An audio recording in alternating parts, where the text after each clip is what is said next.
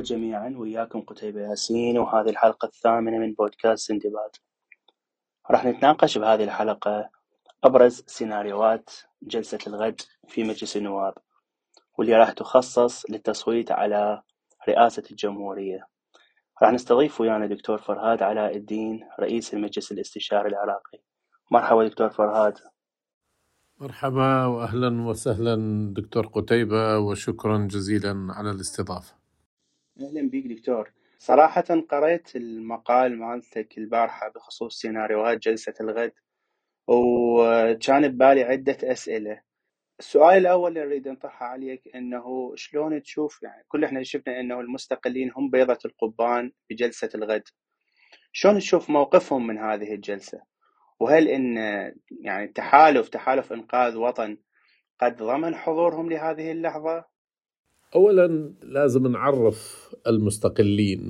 آه، كلمة شاملة جامعة آه، لكل من لا ينتمي إلى الأحزاب الكبيرة ولكن ظاهرا فقط. آه، نحن نعلم إن الكثير من المستقلين الذين دخلوا في الانتخابات كانت تسميتهم تحت شعار المستقلين ولكنهم منتمين لأحزاب أو كتل أخرى. فعدد هؤلاء ليست كبيرة بدرجة بأن يغيروا الموازين.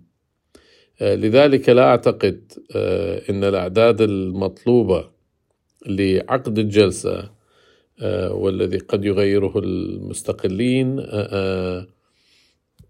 ستتحقق آه، إذا لم يتم آه، قرار بنوع من الكتل الكبيرة أو المتوسطة بالمشاركة.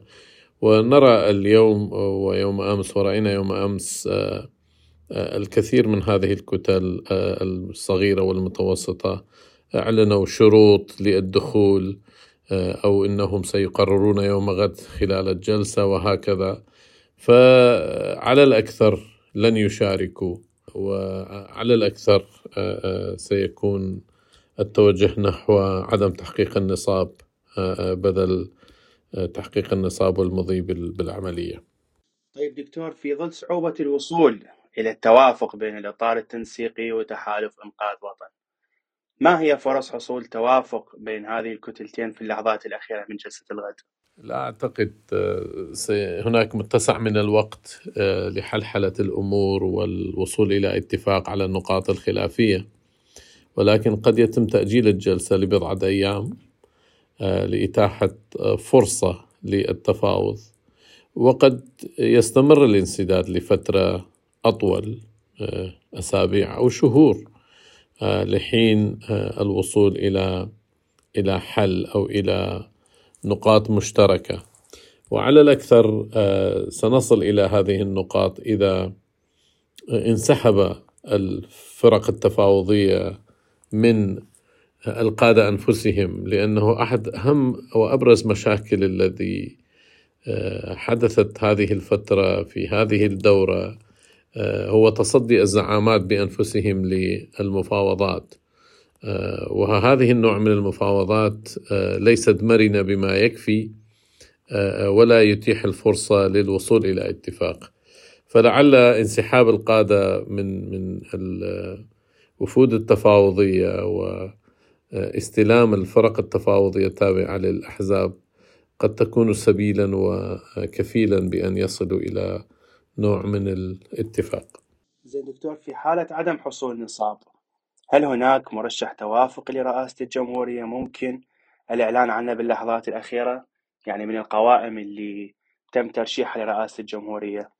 بما يرضي الكتل الكردية يعني الاتحاد والبارتي مشكلة عدم التوافق أو عدم حصول التوافق ليس مرهونا بشخصية رئيس الجمهورية بالدرجة الأساس فالخلاف العميق هو خلاف شيعي شيعي بين التيار والإطار آه، ولكن آه، موضوع آه، رئاسة الجمهورية وتفسير المحكمة الاتحادية بحصول النصاب بثلثي عدد الأعضاء جعل من انتخاب رئيس الجمهورية أداة بيد الكتل السياسية وخصوصا المعارضين منهم أي ما يسمون نفسهم بالثلث الضامن أو الثلث المعطل أصبح بيدهم أداة لعدم تمرير رئيس الجمهورية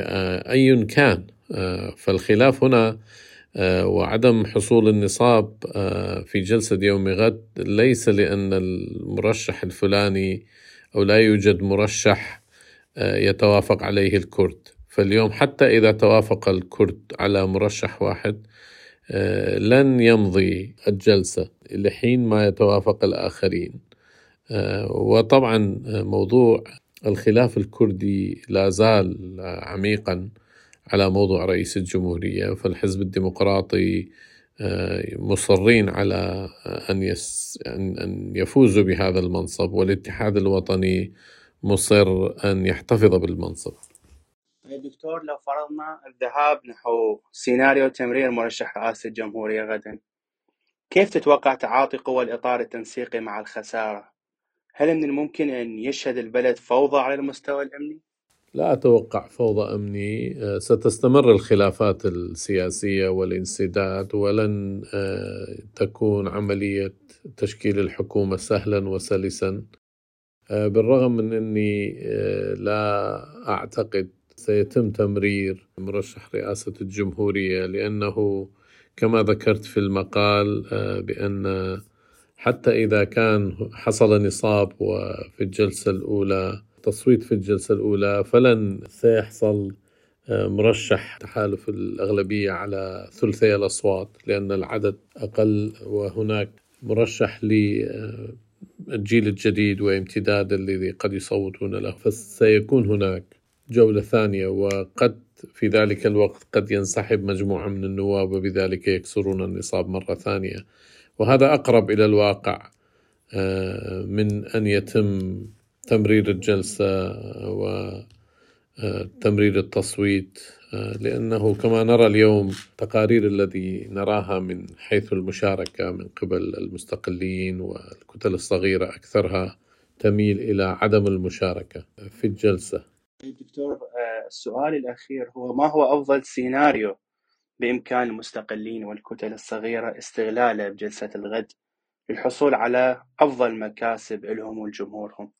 باعتقادي الفرصة أصبحت متأخرة بالنسبة للمستقلين للم الشمل وتوحيد صفوفهم وكلمتهم وبرنامجهم إلى حد ما والفرصة ضاعت باعتقادي لهذه الجولة وقد يكون هناك فرصة أخرى إذا لم يكن هناك جلسة فسنعود إلى هذه السيناريو في الأسابيع والأشهر القادمة. وعندها بإمكانهم أن يتفقوا ولو الاتفاق بينهم صعب. ولكن أدائهم في الماضي القريب وفي هذه الفترة لحين جلسة يوم غد كل فئة صغيرة منهم كان لوحده ولم يتمكنوا من الاجتماع ككتلة كبيرة لتوحيد الكلمة وتوحيد البرنامج وتوحيد المطالب لكي يكون بإمكانهم إقناع إحدى القطبين بالموافقة على هذه المطالب وتنفيذها وثم المضي لتحقيق أكبر الأهداف بالنسبة لهم. فبإمكانهم لعب هذا قد يكون هناك فرصة جديدة في المستقبل القريب. إذا تمكنوا من جمع شملهم ورص صفوفهم بشكل ممنهج ومنتظم عندها ممكن تحقيق الأهداف الذي يرمون إليه بهذا الشكل. ولكن الآن أرى أن كل واحد يغني على ليلاه وكل واحد منهم أو كل مجموعة صغيرة منهم على تلة لوحده من دون أي نوع من التفاهم أو التنسيق فيما بينهم لتوحيد الصفوف. نشكر الدكتور فرهاد على هذه المداخلات الثرية ونرجو أن تكون هذه الحلقة قد قدمت صورة واضحة للاحتمالات اللي راح تشهدها جلسة الغد. شكرا لكم جميعا على حسن الاستماع. ونلتقيكم حلقات أخرى.